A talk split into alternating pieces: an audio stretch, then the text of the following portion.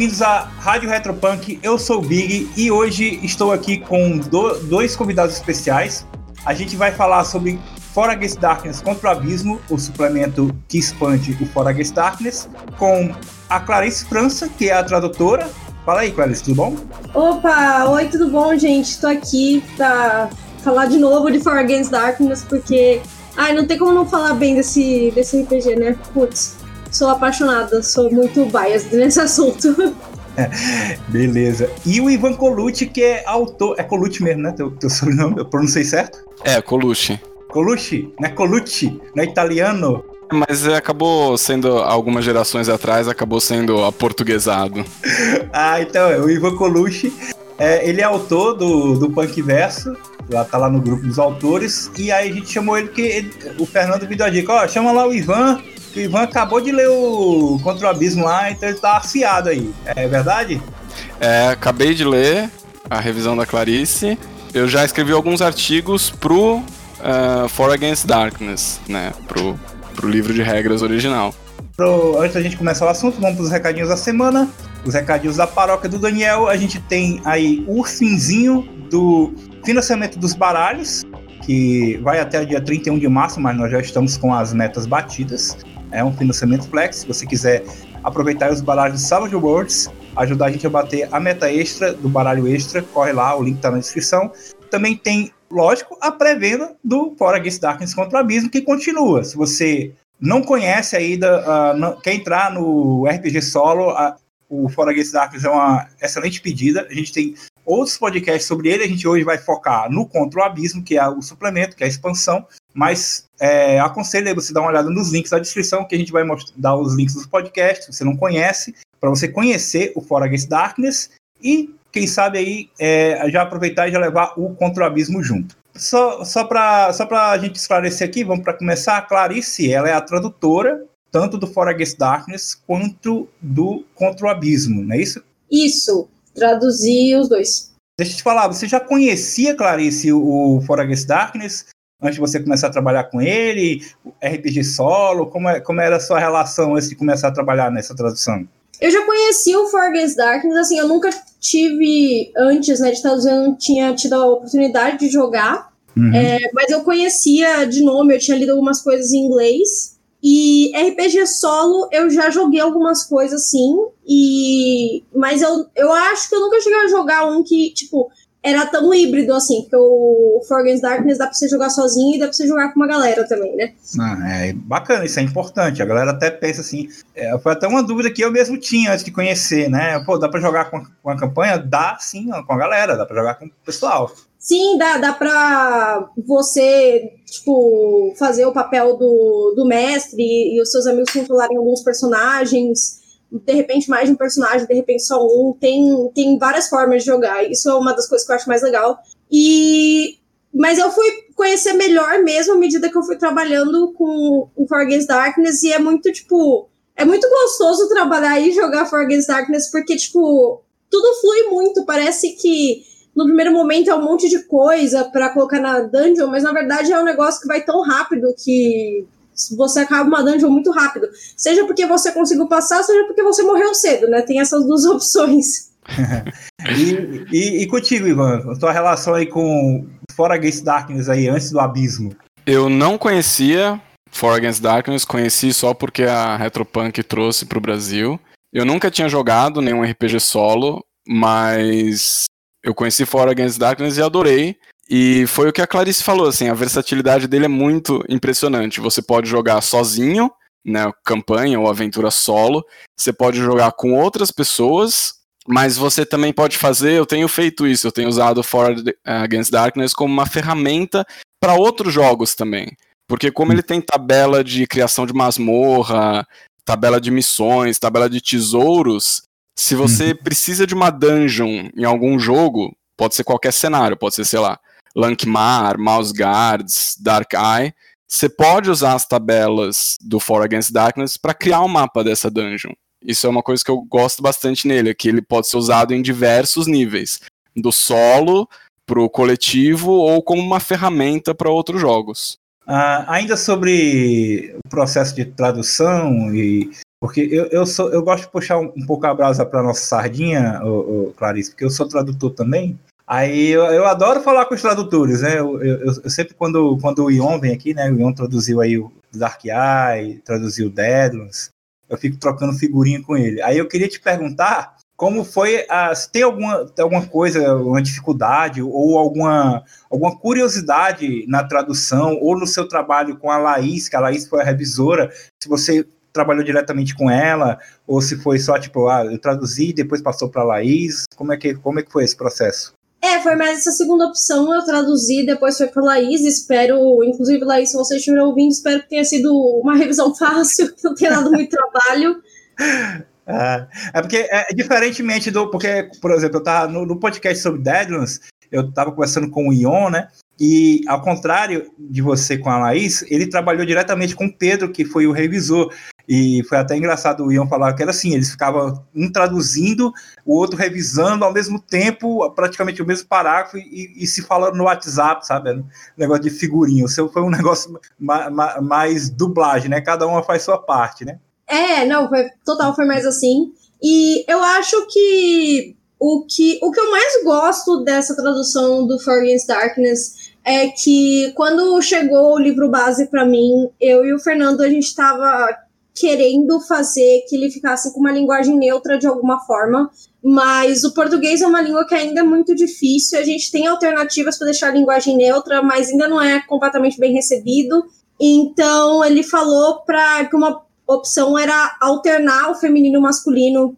Então eu sempre tento fazer isso, né, na, na tradução dos dois, né, no base, no, no do abismo, eu não coloco tudo no masculino, eu sempre vou alternando, e eu vou alternando na mesma, que nem, no começo do livro eu falei de magos, aí se mais tarde eu vou falar de magos de novo, às vezes eu ponho no feminino, e eu sempre tenho que tomar cuidado também, porque tem algumas posições que a galera relaciona mais com mulher e algumas que relacionam mais com homem, então eu tenho que trocar. Então tem Bárbara no feminino algumas vezes no livro e clérigos para tentar dar essa, essa balanceada. E eu, eu espero que as pessoas tenham recebido bem e que tenha, tipo, ah, sei lá, tenha tocado alguém de alguma forma, sabe? Porque quando a gente tá acostumada a não se ver nessas coisas, a gente fica mais, mais sensível, né? Eu percebi, eu achei bem bacana, que quebra a expectativa, né? E, e, isso é bom. A gente na Retropunk, nos últimos trabalhos, sempre a gente, internamente, a gente sempre discute aí sobre a questão do tentar o máximo possível o gênero neutro, né? Mas é como você falou, tem, tem livro que não dá, velho. Tem, tem, tem livro que não, não, não sabe se pela a língua de origem, o jeito como foi escrito, a época que foi escrito, né? fica bem complicado. Mas a gente vai. Deu para fazer e ficou realmente. O, o, que você fez foi um, foi um bom trabalho aí, deu para representar, isso que é importante. É, eu acho que à medida que a gente. que o, o tempo for passando, a gente vai arrumando mais alternativas, até que. E eventualmente não vai ser um problema tão grande, não vai ser, tipo, tão uma coisa de sentar e pensar assim. Mas eu acho importante que a gente faça isso. Eu acho importante que a Retropunk também busque essas soluções, porque é uma editora grande e serve de exemplo para um monte de gente, né? Bom, vamos falar então, antes da gente entrar aí no, no abismo, falar um pouco de como é que foi essa, essa questão aí do, do For Against Darkness e o Contra o Abismo. Quando eu peguei o For Against Darkness, eu estava até dando uma relida nele ontem, e aí eu peguei o, o eu tô com o PDF aqui do Contra o Abismo, só tem, a gente tem o PDF interno, né, que estamos tá, terminando de trabalhar nele. E aí eu fui ver, cara, me lembrou, eu sou um RPGista velho, então vocês me perdoem. Eu não sei quanto tempo vocês jogam RPG, é, mas e, me lembrou muito a, a, a, dinâmica livro do jogador, livro do mestre do, do AD&D, né? Ou do, é porque o D&D hoje continua a mesma coisa, né? Não mudou muita coisa isso. Mas é, é, me deu essa, essa impressão assim. Porque o Dungeons Dragons, antigamente, é, o antigo D&Dzinho, antes do, do AD&D, né? Ele, ele era um, um, livro básico, né? Com as regras que iam até, do, até o nível 5. E, e tinha o Rules Cyclopedia, né? Que era um livro de expansão. Não sei se vocês conhecem essa... É, eu conheço de comentário, mas eu não cheguei a jogar, não. É, eu também não. Quando eu comecei a jogar já era o AD&D. O D&D antes do, do AD&D, né, que era aquele D&Dzinho que veio até para o Brasil com a Grow, né, ele era isso, ele só ia até o nível 5, e aí tinham vários, que a gente chamava de, se não me engano, era módulos, esse módulo leva você até o, do sexto ao décimo, esse outro módulo leva você do, do décimo primeiro ao décimo quinto nível, sabe? No final, do, quando o D&D acabou, que foi antes de lançar o AD&D, eles lançaram o World Cyclopedia, né, que era todos os módulos um só, que eles te levavam até o nível 20 me passou a impressão que o For Against Darkness bebeu dessa fonte, né? Porque o livro básico, ele vai até o nível 4, não é isso? Sim, o básico sim. E o Contra o Abismo vai até o 9. E aí, pô, quando eu vi isso, eu, bateu aquele, aquele saudosismozinho assim de velho, sabe? Caraca, que maneiro. O que é que muda mais assim que, você, que vocês acham? Assim, que você bate o olho, é o que mais chama atenção no Contra o Abismo em relação ao For Against Darkness básico? Acho que a primeira grande introdução do contra-abismo é a regra de loucura, né? Que não tinha antes.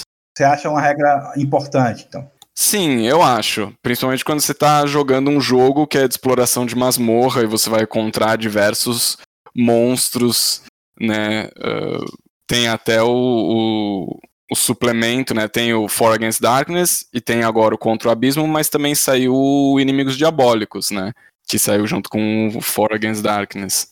O Inimigos Diabólicos, ele é um que veio, né, o livretinho de oito páginas, né?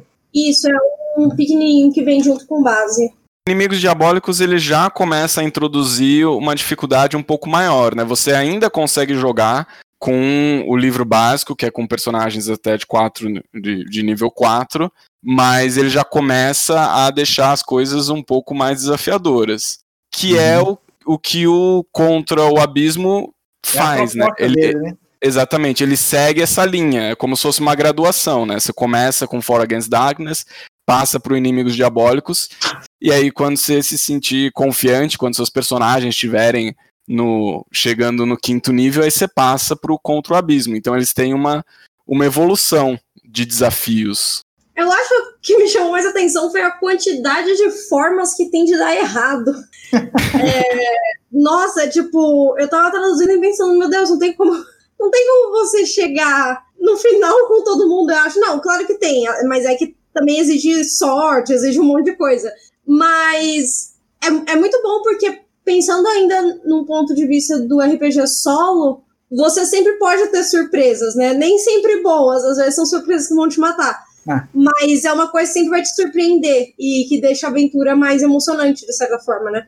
É, me lembrou, você falando agora, me lembrou aquele meme que disse: não tem um dia de paz no caralho desse país. É, é os caras na, na dungeon é isso. Não tem paz, eu. No For Against Darkness é, é, tem essa. É uma feature do jogo, né? De você é, não ser um jogo fácil. A galera que não conhece RPG solo, né? Às vezes pensa, ah, não, jogar o RPG de um, como disse o Daniel, ah, isso aqui, pô, eu vou ganhar sempre. E não é assim. O Fora Against Darkness por si só já é hard. E aí, como o, o, o Ivan falou, né? Tem o, vai, vai ficando cada vez mais difícil conforme você vai adicionando coisas, né? Mas esse aumento do desafio também dá mais sabor quando você consegue chegar no final da dungeon e derrotar todo mundo e sair vivo com pelo menos alguns personagens, né? Uhum. Ah, vocês acham que. Porque o Fora Against Darkness, pela natureza dele, o básico, ele já é quase que infinito, né? Se você quiser jogar várias campanhas, várias, aventuras com os mesmos personagens, ou com, os, com outros, né? Um outro, ah, morreu todo mundo, cria outro, começa do zero.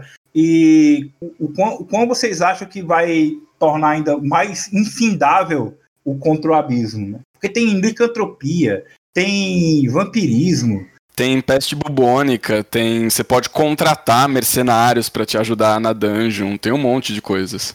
É, você pode contratar muita gente. Tipo, você pode, se não me engano, você pode contratar até um vidente, sabe? tipo, são muitas possibilidades. Eu acho que cada coisa que você adiciona ou deixa de colocar na sua party, com certeza vai afetar. E há o fator sorte, né? Porque pode ser que você esteja com uma equipe ótima mas que caia numa dungeon que tenha. Numa dungeon não, numa sala da dungeon que tem exatamente o, o seu ponto fraco. Aí não tem muito o que fazer. Eu achei bem legal essa questão do, dos contratados, que além de ser uma, uma coisa que também me remete ao antigo RPG, o D&D, o AD&D, né, desse negócio de você tá, você co contrata um cara somente para andar com um bastão de 3 metros para ficar cutucando o chão das salas, os corredores para ver se não tem armadilha. Né? Tem o cara que carrega lança, outro que carrega tocha. É, é, muito nostálgico isso, muito RPG dos anos 90, dos anos 80. Mas também tem o, tem um lance de que cada um, por exemplo, tem um cara que vende poção, né? Você pode comprar poção na dungeon, né? Que é o alquimista, se não me engano. Então é um negócio assim, né? Sim, eu, eu tava aqui pensando, eu lembro dessa parte, mas sim, eu lembro. É que tem tanto elemento que. Não, você tem gente pra. Você pode contratar gente pra carregar suas coisas, você pode é, contratar ajudante, é muito, é muito versátil, assim. É, tudo custa dinheiro também, né? Então não dá pra você ir comprando sem pensar muito, mas é, a possibilidade existe. É, Ivan, e sobre o D8, cara, porque assim, eu não conheço muito ainda os outros livros do Portuguese Darkness mas que deu para entender é que os próximos livros eles adicionam outros dados no, no, no, no esquema, né? E o Contra o Abismo ele tem a adição do D8, né? Além do D6 você vai usar o D8. Tem, como explica para a galera que não que conhece o Against Darkness, mas não leu ainda, não pegou ainda o Contra o Abismo, para que que serve o D8 nesse jogo? É porque o For Against Darkness, ele como ele vai até nível 4, né, e você pode adicionar o nível ao valor do dado, ele tem uma margem de números que ele consegue, consegue abranger, né? Mas agora, como o contra o abismo, ele aumenta os níveis, você pode ir até nono nível, é, ficaria muito difícil, é, os números ficariam muito baixos se você continuasse jogando com o D6. Ele não ia não ia corresponder ao nível dos personagens. Uhum. Então ele introduz o D8, é, e mas a mecânica, as mecânicas são as mesmas. Né? Você joga, você tem que às vezes você pode somar ou não o nível da sua personagem e você tem que ter o resultado maior ou igual ao nível do monstro que você está enfrentando, dependendo se é um ataque ou uma defesa. E igual ao For Against Darkness, né, igual ao como era jogando com D6, o dado explode, né? Ou seja, quando ele rola um número mais alto, ou 7 ou 8, você pode jogar de novo e adicionar o resultado. Então, o, a, a mecânica continua sendo a mesma, ele só para ajustar ao número, que os números de níveis foram aumentando, ele precisa de um dado um pouco maior. Se os desafios estão mais difíceis, teoricamente, eu, o personagem tem que ter alguma chance de falhar, né? Os desafios ficam. As armadilhas, os monstros ficam mais perigosos, né? Mas para emular mais ou menos isso, né? Sim. Senão a margem de, de probabilidade de números que você consegue, é, ela fica ainda limitada à, à mesma margem que era no, nos, nos níveis do livro básico, né, no nível de 1 a 4, e aí não vai corresponder a um personagem que já está em níveis mais elevados, ele precisa ter chances maiores, né? Ele tem mais experiência, tem mais equipamentos, ele já deve ter enfrentado diversas dungeons, né? Se você está jogando com o mesmo personagem desde o nível 1 até o Contra o Abismo, né, que é do nível 5 para mais, precisa ter uma forma de reproduzir essa, esse aumento de experiência do personagem. Clarice, você quer falar alguma coisa sobre o D8? Acho que o Ivan já falou tudo, é só, tipo, é, reflete, além de refletir no texto, reflete na mecânica que, tipo, a coisa tá ficando mais difícil, você que lute. Isso aí. O problema é seu que se meteu num dungeon fedido, cheio de monstros e armadilha. Outra coisa que eu achei bacana também, que eu até pensei que tinha né, no For Against Darkness básico, mas que eu vi no Contra o Abismo, é a questão do enredo de campanha. Como é que é isso, Clarice, os enredos de campanha do Contra o Abismo? Putz, então, tem um, um, umas partes né, do, do livro que falam sobre algumas características que seu personagem pode ser. Eu lembro de uma mais especificamente que o seu personagem elfo pode ser da realeza, por exemplo. E isso afeta não só é, se você estiver jogando com mais pessoas, isso deve afetar a dinâmica, né? Cenas que tenham interação mais social, mas afeta também mecânica, né? Todas essas, é, essas coisas a mais de história nesses personagens trazem elementos a mais para suas rolagens, seja em habilidade, seja em vantagem, seja mais fácil mais fácil para você achar alguma coisa, ou de repente para argumentar com o monstro, tipo, me deixa passar, por favor. E aí, eu acho que também essa parte das campanhas ajuda mais aquilo que a gente já falou, né? Dá para usar sozinho, você jogar só, mas dá para você criar lá, jogar com a galera mesmo, fazer uma campanha classicona mesmo, assim, de subir seus personagens do nível 1, pelo menos até o nível 9, né? Que é onde vai o Contra o Abismo, não é isso? Sim, e o Contra o Abismo ele tem um capítulo dando ideias de campanhas, de como fazer é, as campanhas de, e de como encaixar uma masmorra na outra, como fazer com que cada uma das aventuras tenha um link para criar uma campanha de, de diversas aventuras, diversas masmorras. Então ele já tem um capítulo para ajudar quem estiver usando ele nesse, nesse modelo de mais tradicional, de uma narradora e vários jogadores, ele já tem as dicas de como fazer isso e, e ganchos para usar nessas campanhas. A gente até falou um pouco sobre as regras novas, mas eu, eu vou citar mais algumas aqui. Uma que tem a ver também com essa parte da campanha é a regra de treinamento, né? Que você pode gastar ouro para melhorar o seu personagem, né? É, isso serve para você subir de nível o seja um personagem que ainda não tá exatamente lá para ir pro abismo, não tá tão bom, ou seja para deixar ele um pouco mais forte, né? Uhum. E aí você troca esse ouro por, por um treinamento, né? Que você meio que paga pro personagem e consegue te fazer melhorar, né, nos status. Mas também não, não é barato. É, é, como o ouro não é tão abundante no, no For Against Darkness, né? É, sai meio caro. Mas é como a Clarice falou, é para isso, né? Para você colocar um personagem no mesmo nível dos, dos outros, ou, ou, ou alcançar o nível que você precisa para ir pro. Pra até passar, chegar no nível 4, né? 5, que é para ir pro, pro abismo, né? Eu acho que uma coisa que vale a pena comentar sobre o Contra o Abismo é que essas várias coisas que ele adiciona, nessas né, várias treinamentos, essas contratação de mercenários e tudo isso, é um prato cheio para quem gosta pra, daquele estilo de gerenciamento de recursos, né? Uhum. Tem gente que não tem muita paciência para isso quando joga RPG, de ficar contando moedas de ouro e ficar planejando, ah, esse equipamento ou aquele equipamento, o que, que eu vou colocar pro meu aventureiro. Mas tem jogador que adora isso e essas regras adicionais, né, de magias avançadas, de profissionais e mercenários uh, que o Contra o Abismo adiciona, é provavelmente vão agradar quem gosta desse estilo de jogo. Monstros. O que, é que vocês têm para falar dos monstros aí do, do Contra o Abismo, cara? Nossa, só coitados. É, pô, tem muito monstro, tem monstro que não basta você derrotar, tipo, eles podem de repente te passar a peste ou alguma coisa assim. Tem também aqueles monstros que, tipo, você pode fazer um duelo, e aí se você vencer, beleza, você passa, mas se você voltar lá sem o, o personagem que, de, que venceu o duelo, você tem que bater de novo. Todos os monstros, eles são. Eles parecem. Eles até têm alguma estética de Minion de Dungeon genérico, mas eles têm uma mecânica bem personalizada para cada um deles, o que torna, tipo, você precisa pensar um pouco mais como você vai resolver seus problemas. Sabe qual é o monstro clássico de RPG que todo jogador de, desse estilo de RPG aqui, como é o, o Contra o Abismo e o Fora Darkness, tem medo? Aquele monstro que come item mágico, come espada. Nossa, eu achei que iam falar cubo gelatinoso, porque esse é o que eu mais odeio. Ah, o cubo gelatinoso é chato, mas aquele monstro da ferrugem é pior. Porque o, monstro, porque o cubo gelatinoso você mata, você recupera o item mágico. O monstro da ferrugem você não recupera, ele só come o, o item e acabou. É, não, não, tem, não tem nenhum nada parecido no, ou no For Against Darkness no Contra Abismo?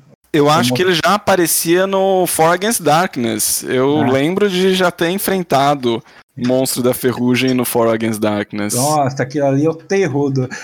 Jogue um vampiro, mas não jogue o Monstro da Ferrugem contra os jogadores, né? Inclusive, vampirismo é uma regra do, do Abismo. Eu acho que ele tá. Ele é. Ele não é um monstro regular, né? Ele não é um monstro comum. Eu acho que ele deve estar tá na tabela de monstros bizarros, se eu não me engano. Pô, maneiro.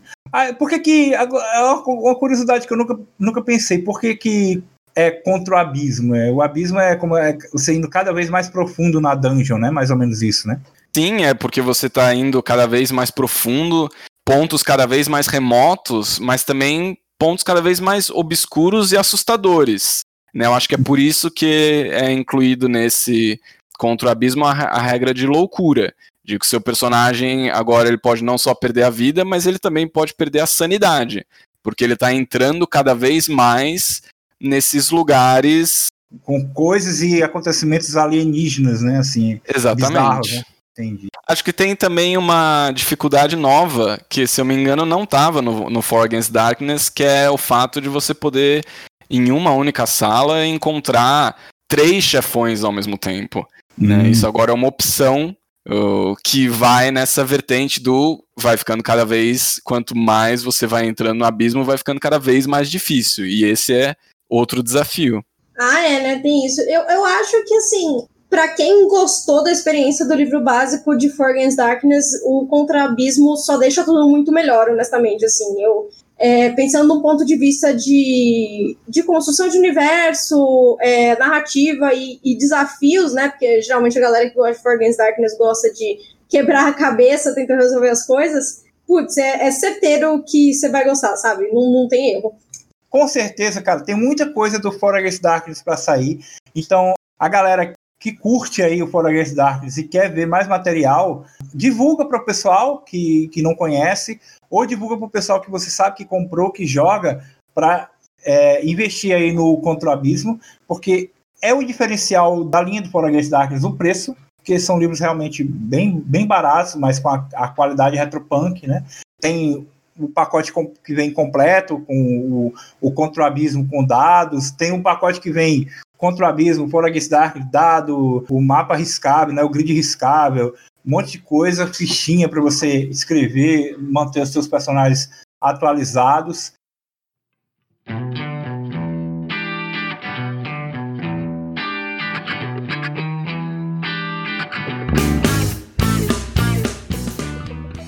Gente, vamos encerrando aqui. Uh, eu queria agradecer a vocês a disponibilidade a Clarice pela paciência e o Ivan pela presteza, que no dia que eu chamei ele já topou, já está aqui. Eu queria deixar espaço para vocês divulgarem alguma coisa que vocês, algum trabalho de vocês, link, live, podcast, canal, do que vocês quiserem divulgar que vocês fazem para o pessoal encontrar vocês, Twitter, Instagram, Facebook, TikTok. que vocês querem divulgar aí? Clarice primeiro. Dá para me encontrar nas redes sociais, geralmente com o arroba Clarice com C, escrito tudo junto assim. Ouse procurar Clarice França, deve me achar também. É, eu sou editora de um site de cultura pop, é o Nebula, e em que eu e a Rebeca Puig a gente costuma postar textos sobre cultura pop, sempre pensando em questão de representação, diversidade e narrativa, etc. Eu também sou escritora e roteirista. Eu tenho alguns quadrinhos aí é, participei dos dois Gibi de Menininha, que são quadrinhos de, é, de terror e conteúdo para maior de 18. Ah, com a Germana também, né? Isso, é, esse mesmo. Adoro a Germana, cara. É, é, um amor. É, eu tenho um quadrinho de basquete chamado All Star Underdog com o Thiago Rosa e o Jimmy Fortes também. Tá no volume 1, se tudo der certo esse semestre, saiu o volume 2. Odmir, meu conterrâneo aqui do Ceará. Isso. Eu também tenho dois, dois livros é, na minha loja que são de fantasia e terror. Mas tudo isso dá para achar ou nas minhas redes sociais ou na minha lojinha claricefranca.com.br. E aí tá tudo lá. Eu já falei demais, é isso. e o, o link tá na descrição aí se o pessoal quiser dar uma conferida. Ivan, e você?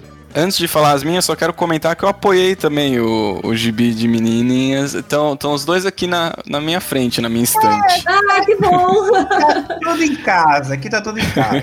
e eu escrevo para Retropunk, principalmente artigos sobre Castelo Falkenstein, que é o meu jogo favorito. Se alguém quiser jogar ou conversar sobre Castelo Falkenstein, é só me procurar nas redes sociais, em todas elas é a mesma arroba, é Ivan Colucci, tudo junto. Então tá.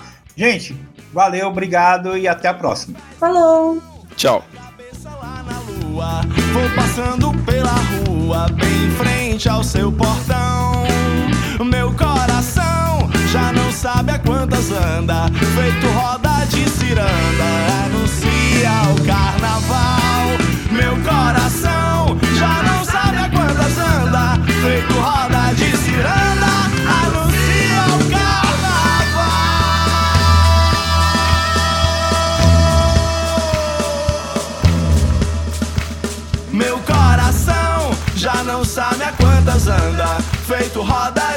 quantas anda, feito roda de ciranda, anuncia o carnaval.